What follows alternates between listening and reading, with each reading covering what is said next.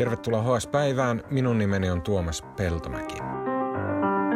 Tänään Suomi jatkaa yhteiskunnan avaamista asteittain ja samalla kaikki tietenkin pelkäävät, että koronavirustartunnat lähtevät kasvuun. Eilen esimerkiksi vantaalaisessa päiväkodissa todettiin tartunta, samoin kuin ainakin kahdessa helsinkiläisessä koulussa. Okei, hei, tavallisten uutisten lisäksi Helsingin Sanomissa on paljon fiksuja tyyppejä, jotka yrittävät kehystää ja kontekstoida mutkikkaita ja monitasoisia tapahtumakulkuja, kuten koronapandemiaa, eivät uutisiksi, vaan esimerkiksi analyyseiksi tai kolumneiksi. Joten tavallisen haastattelun sijaan luen teille tänään ääneen toimittaja Marko Junkkarin kirjoituksen Sattuman roolista historiassa. Tänään on tiistai 19. päivä toukokuuta. Sattuma ja sähläys selittävät paljon. Koronapandemia on historiallinen murros, jota on kovin vaikea ymmärtää historian avulla. Kirjoittanut Marko Junkkari, lukenut Tuomas Peltomäki. Sain helmikuussa ylinopeussakot. Ne olivat elämäni ensimmäiset. Perheemme oli palaamassa hiihtolomareissulta, kun viitostiellä jossain varkauden kohdalla tien laidassa välähti. Nopeusvalvontakamera oli sijoitettu ohituskaistan kohdalle, jossa nopeudet väjäämättä nousevat. Aika tiuhaan tolppa siinä välähteli ja varmaan juuri siksi se sillä paikalla olikin. Keväällä päällimmäisenä ajatuksissa on tietysti ollut koronapandemia ja sen aiheuttamat terveydelliset ja taloudelliset vaikutukset. Silti se ärsyttävä rikesakko on palannut toistuvasti mieleeni. Isojen ja pienten asioiden suhteuttaminen on joskus yllättävänkin vaikeaa päätin hakea apua historian kirjoista. Koronapandemia on historiallinen käännekohta, siltä se ainakin näin murroksen keskellä näyttää. Tulevaisuuden historian kirjoissa vuosi 2020 varmaan julistetaan hulluksi vuodeksi. Hulluja vuosia on ollut ennenkin. Vuonna 1848 eri puolilla Eurooppaa virisi kapinoita ja vallankumouksia, joissa porvaristo ja työväestö vaativat lisää oikeuksia – Ranskassa kuningas Ludwig Philip syöstiin vallasta. Useissa Saksan alueen valtioissa puhkesi maaliskuussa 1848 mellakoita, joissa vaadittiin poliittisia uudistuksia ja Saksan yhdistymistä liittovaltioksi. Kapinallisten tavoitteet jäivät kuitenkin aika lailla toteutumatta.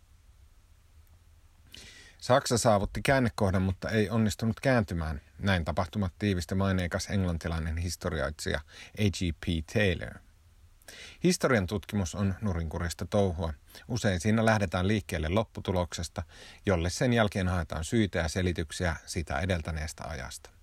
Kyseessä on siis syy-seuraussuhde, jossa kausaliteettia lähestytään seurauksista lähtien. Kun lopputulos tiedetään, etsitään sen syyt. Eri lähteistä historian tutkija valikoi sitten ne seikat, jotka ovat hänen mielestään olennaisia tapahtumien selittämiseksi.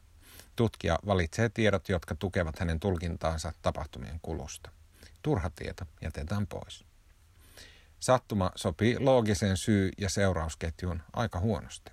Taylor, joka eli vuosien 1906 ja 1990 välillä, oli Oxfordin yliopiston professori, jonka tutkimukset käsittelivät pääosin 1800- ja 1900-luvun diplomatian historiaa.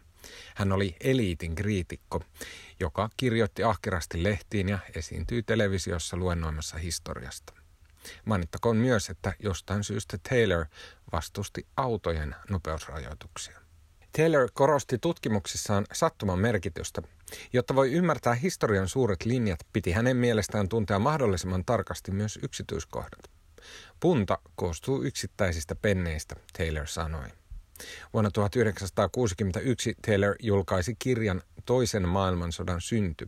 Siitä nousi kova kohu.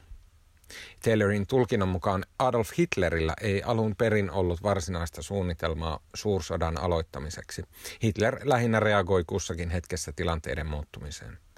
Maailmansota syttyi, koska Hitler arvioi väärin Britannian ja Ranskan reaktiot Puolan miehitykseen.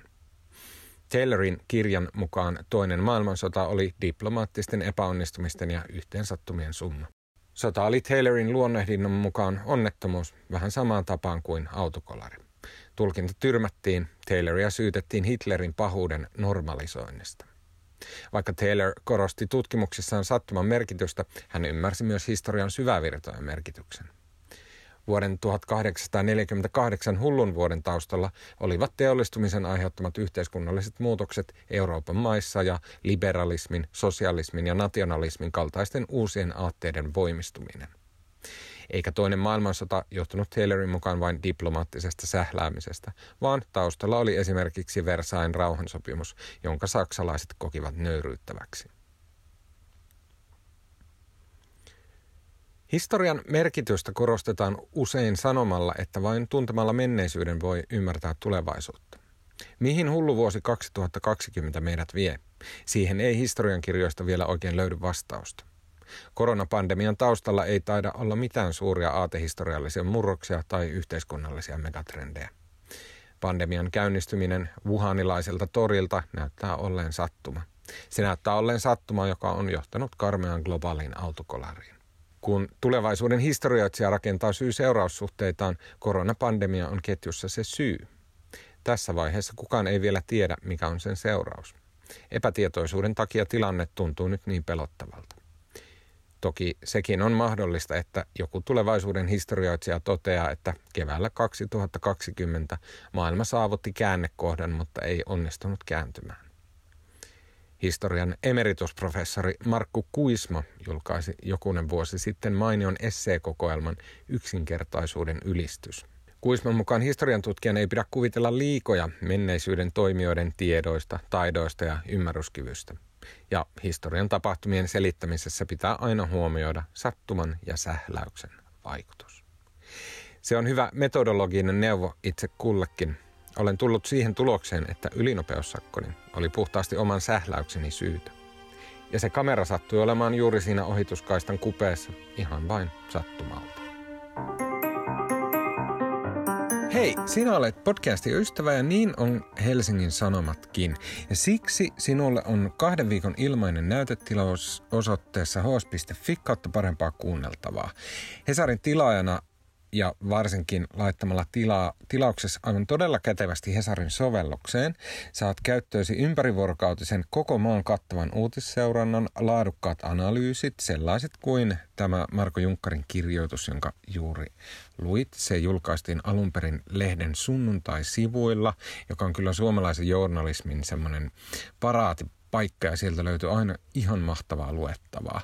Ää, ja sen lisäksi tietenkin Feature-artikkeleita ja ää, Suomen kattavimman kirjeenvaihtajaverkosto ja esimerkiksi kuukausiliitteen pitkät artikkelit tällä tapaa ääneen luettuna. Mm.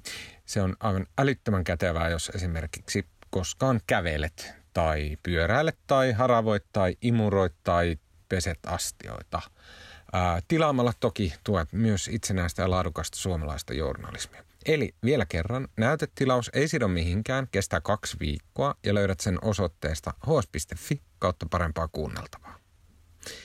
Tänään äänen ja kuvan meille tekee Kristiina Marttinen. Minun nimeni on Tuomas Peltomäki. Minut löytää sosiaalisesta mediasta at Tuomas Peltomäki ja saa sen lisäksi kiinni sähköpostilla at hs.fi.